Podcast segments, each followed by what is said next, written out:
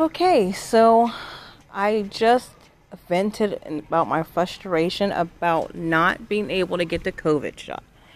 So I got an interesting email yesterday from my local hospital. Um, my doctor's a member of that hospital. And I get this message that says, Are you ready to set up your COVID vaccine?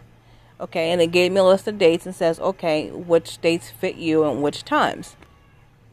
So I thought, I swear it must be a scam. So, I mean, because really, I was just venting about that. So I go, of course, I'm like a Google maniac, and I always have to Google everything to make sure that what people are telling me is true. It's terrible. So, of course, I Google vaccine scams to see if it fits in that profile. Nope, nope, nothing fit in there. So then I go to the, their actual website, and they're actually talking about it. I said, okay.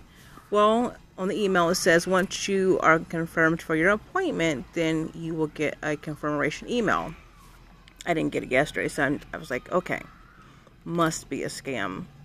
I woke up this morning to an email that says you are scheduled for your vaccine. So it looks like I will be getting vaccinated in March and then one in April, which is just in time for my Cancun trip. I'm really, really happy about that.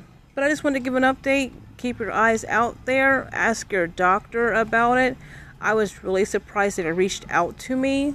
Um, so, any questions? Ask your doctor. Say, hey, you know, I'm high risk or whatever, whatever your reasoning is. You know, it's it's really crazy. Excuse my French. It's a clusterfuck on how they are doing these vaccines and definitely here in Florida I'm, I'm actually babysitting so you'll hear kids in the background because there's a school behind this house. Um, so excuse me.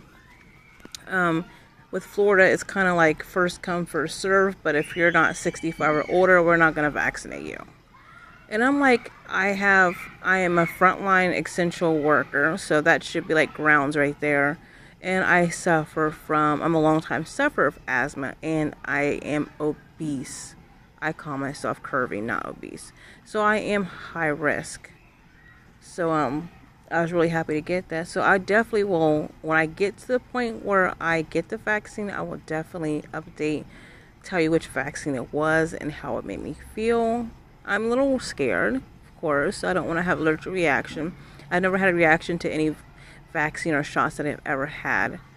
But I have had, heard people who have a shellfish allergy that they have had reactions to it, which I do. I have a severe reaction to shellfish. So we'll see how that goes. But I just want to give a quick um, update about that.